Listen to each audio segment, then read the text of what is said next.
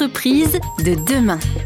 Gilles André. Nous faisons connaissance avec Nicolas Pereira depuis quelques minutes qui nous explique la portée de cet événement qu'il organise à Bordeaux, le World Impact Summit au, au Palais des Congrès à Bordeaux.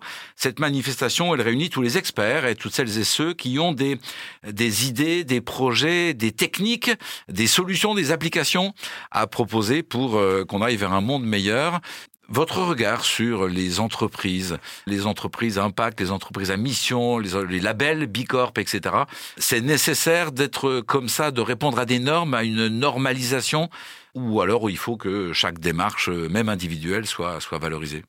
Un petit peu les deux. Enfin, c'est-à-dire qu'en fait, il y a à la fois l'enjeu de, de fédérer, de créer des dynamiques et de montrer l'exemple. Et donc, ces entreprises euh, qui ont des labels, qui vont euh, effectivement être labellisées ou, ou euh, choisir d'être société à mission, elles montrent que c'est possible dans une activité économique d'intégrer ces enjeux d'impact à son business model. Et donc, en fait, elles font valeur d'exemple. Et, et ne serait-ce que de démontrer que c'est possible par l'exemple, c'est important pour créer un entraînement, une capacité d'entraînement de tous les acteurs vers ce mieux-disant. Parce que je crois que c'est, c'est, c'est ça qui est important, c'est de démontrer que le mieux est possible, y compris pour l'entreprise.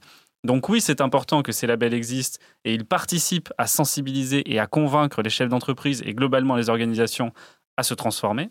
Mais ensuite, les démarches individuelles, elles sont importantes aussi parce que, en fait, à l'échelle d'une organisation, quand la démarche est individuelle, si elle fait participer l'ensemble des parties prenantes de l'organisation, que ce soit les salariés, plus globalement les fournisseurs, les partenaires, les financiers, et cetera, c'est une, c'est une capacité de transformation, même si elle est à plus petite échelle, elle participe à cet enjeu global.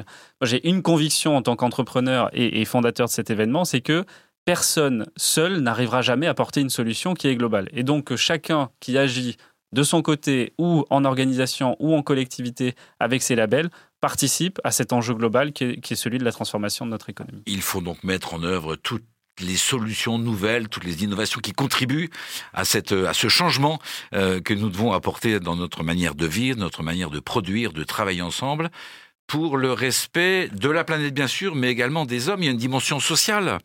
Oui, parce que en fait, la planète nous survivra. C'est-à-dire que l'enjeu, il n'est pas tant de protéger la planète, il est de protéger la planète dans sa forme actuelle pour que l'homme puisse y vivre. Enfin, Donc de nous protéger nous-mêmes, finalement. De nous protéger nous-mêmes, finalement, parce que le, le, le péril principal, il n'est pas pour la planète, il est pour ceux qui y habitent, en l'occurrence l'ensemble de la biosphère, dont nous faisons partie, et à laquelle nous ne survivrons pas s'il y a des changements qui sont trop brutaux. Euh, donc, on a effectivement cet enjeu de protection de la planète et de ses écosystèmes, dont nous faisons partie, pour que l'humain puisse continuer à y vivre, à s'y développer, euh, dans des conditions qui sont stables. Et, et là, aujourd'hui, il y a clairement un enjeu de déstabilisation du climat qui pourrait rendre les conditions de vie sur Terre plus difficiles pour l'humain et donc déstabilisant, parce qu'on est habitué à des sociétés dans lesquelles tout est facile, enfin à l'échelle de nos continents euh, riches, euh, où tout est facile, où, où il est facile de se nourrir, il est facile de, euh, d'avoir accès à l'eau, et cetera, et cetera. Si ceci est remis en question, ça remet en question toute l'organisation sociale et sociétale. Et donc, c'est un enjeu majeur de se mobiliser maintenant tant qu'il n'est pas encore trop tard, parce que sinon, les lendemains seront plus difficiles. Alors, on s'adaptera, mais ce sera plus difficile. L'organisateur de cet événement, il pense que le danger, il est proche, très proche, beaucoup plus important que ce qu'on le croit encore ou que l'on suppose encore.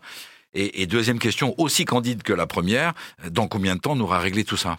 Pour la première question, est-ce que le danger est proche ? euh, Ça dépend de quel point de vue on se place. Le danger euh, pour la stabilité du climat, il est plus que proche puisqu'il est dépassé. Donc, c'est-à-dire qu'on sait que le climat stable qu'on a connu ces dix mille dernières années, c'est terminé. Et donc, quoi que nous fassions aujourd'hui, ça ne changera rien. Le climat va se dérégler, continue à se dérégler pour les mille, deux mille, trois mille, dix mille prochaines années, c'est difficile à dire puisque personne ne peut vraiment l'évaluer. Mais ce qui est certain, c'est que les émissions globales de C O deux qui sont déjà actées Ont, euh, ont, ont mis en marche une, une, un changement euh, du climat qui est, qui est irréversible. Dans combien de temps on va y arriver ? euh, C'est très difficile de répondre à cette question. Euh, je, je pense que, euh, globalement, compte tenu des dynamiques de population, de, de, de, de niveau de vie à l'échelle mondiale, euh, cet enjeu-là, il va être très difficilement atteignable de transformation globale. Euh, donc, euh, la question, c'est de plus en plus celle de l'adaptation. On va y arriver parce que de toute façon, nous n'aurons pas le choix, mais ce sera sans doute difficile. difficile avec une capacité d'adaptation, et votre événement, c'est la présentation justement de solutions d'adaptation ? Aussi, également, c'est-à-dire qu'il y a des solutions pour agir tout de suite et il y a des solutions pour agir demain et s'adapter à ce que sera euh, le monde de demain. Alors nous allons, après cette petite pause, évoquer différentes solutions, les nouveautés, les innovations qui sont présentées à Bordeaux la semaine prochaine. À tout de suite. Entreprise de demain. Gilles André.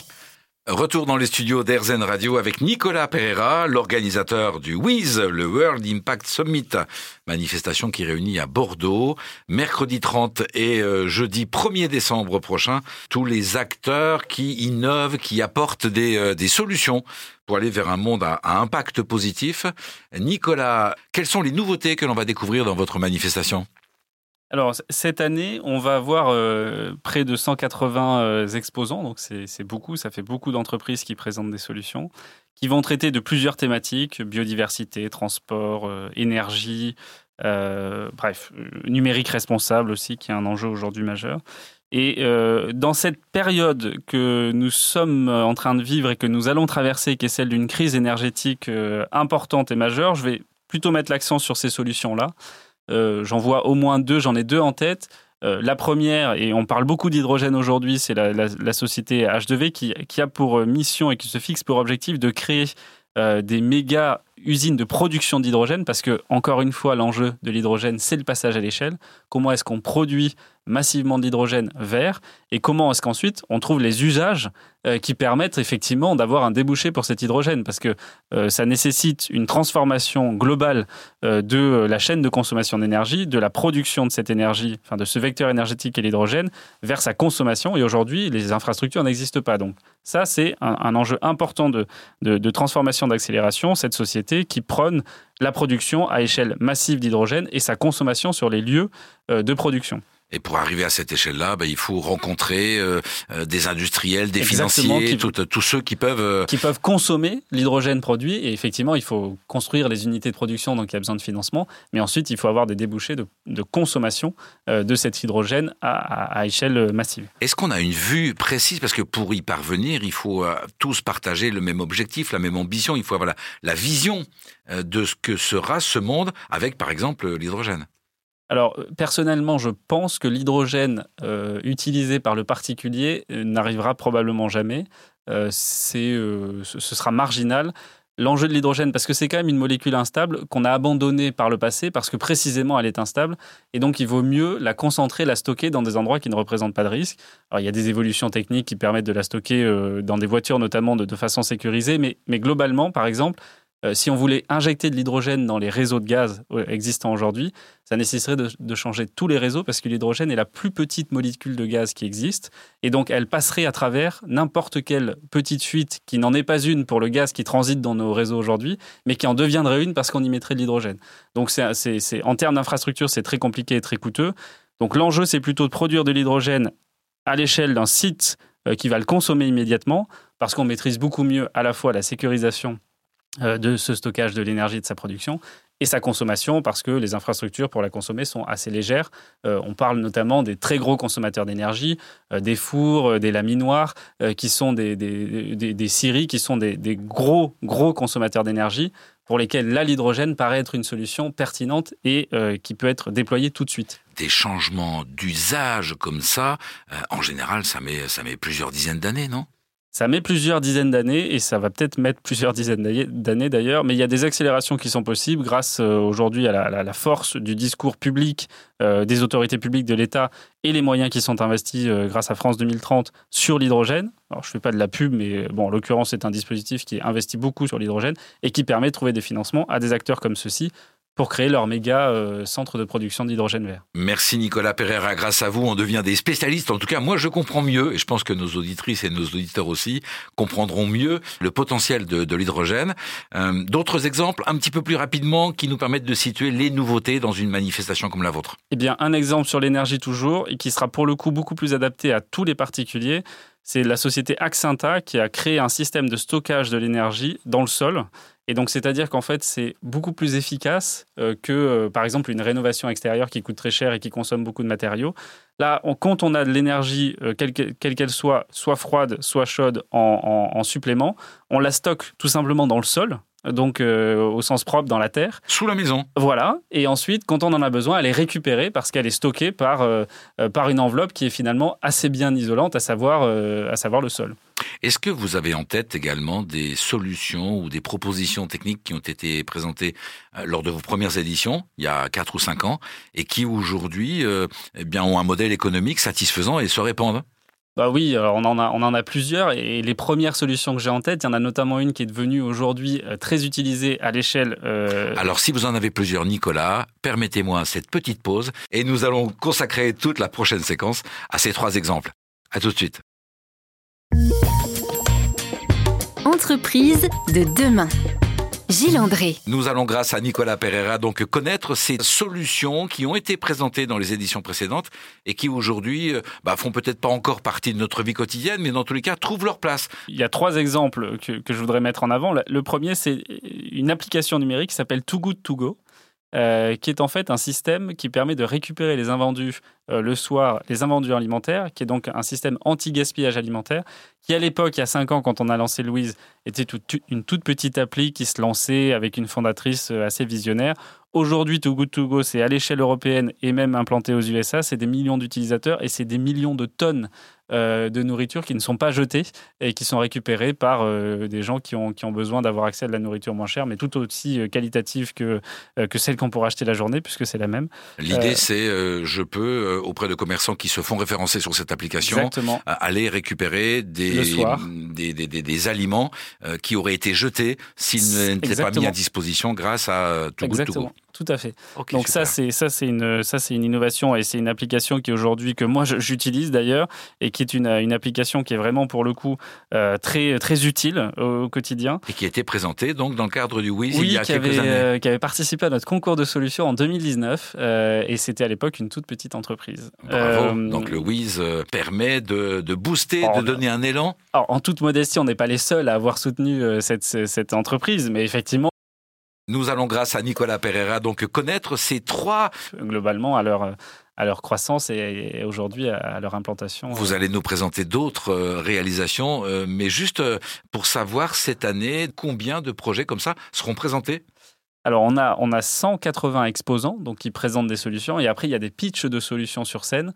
Euh, donc, euh, c'est, euh, ça, en tout, on doit être à trois cents solutions qui seront présentées via les différentes prises de parole, les tables rondes euh, et, euh, et le village exposant. Je ne suis pas professionnellement concerné par cette thématique-là, mais j'ai envie de découvrir la richesse. Si on a trois cents, euh, je peux encore m'inscrire ? Oui, oui, absolument. Les inscriptions sont ouvertes et, et euh, je dirais que c'est parce qu'on n'est pas professionnel de ces secteurs qu'il faut venir, parce que ça permet de découvrir quelles sont les solutions qui existent et, et, à, et si elles sont adaptables à notre propre organisation. Parce que, en fait, pour la plupart des, des chefs d'entreprise et, et des, globalement des dirigeants d'organisation, ils ont la tête dans le guidon toute la journée. Et donc, réussir à lever la tête et se dire « Ok, qu'est-ce qui se passe autour de moi ? Qu'est-ce que je peux mettre en place ? Et, et qu'est-ce qui est une solution adaptée à mon business ou à, ou à mon organisation ?» Ça demande euh, d'y être aidé. Et donc, un événement comme celui-ci permet ça. Aide tous ces acteurs parce qu'ils ont juste à venir et ils découvrent plein de choses.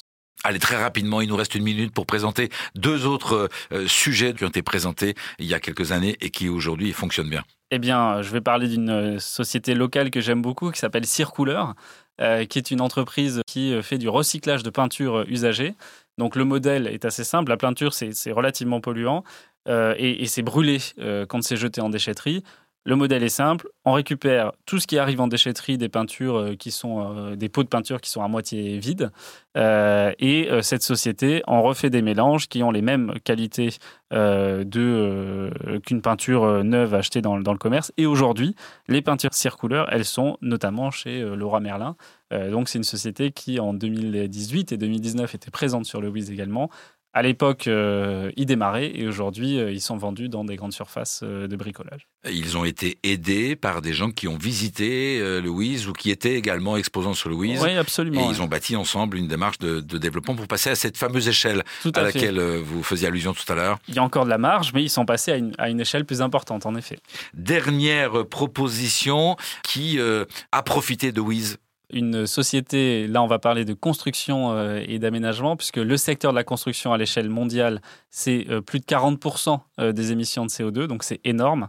Le secteur de la construction, la société Materup, basée dans les Landes, qui euh, a imaginé un procédé pour fabriquer euh, du matériau de construction, en l'occurrence qui sert à bâtir des murs, euh, sans béton, et donc euh, qui est très très très peu euh, émetteur de, de carbone, c'est de l'argile. Et donc c'est une société qui, il y a deux ans, quand ils ont participé au W I S, démarrait à peine. Depuis, ils ont levé beaucoup de fonds, ils ont trouvé des partenaires industriels et c'est aujourd'hui l'une des entreprises qui est reconnue à l'échelle même européenne comme étant une des pépites de ce secteur, de la, de la transformation de ce secteur de la construction avec un matériau qui va être utilisable euh, à grande échelle pour construire euh, nos villes de demain.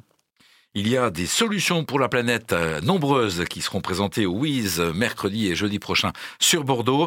Merci Nicolas Pereira pour euh, ces, euh, ces exemples. Euh, nous allons, après cette pause musicale, aborder avec vous votre regard sur l'entreprise. Comment les entreprises vont intégrer justement ces solutions et ces perspectives pour euh, cet avenir durable. À tout de suite.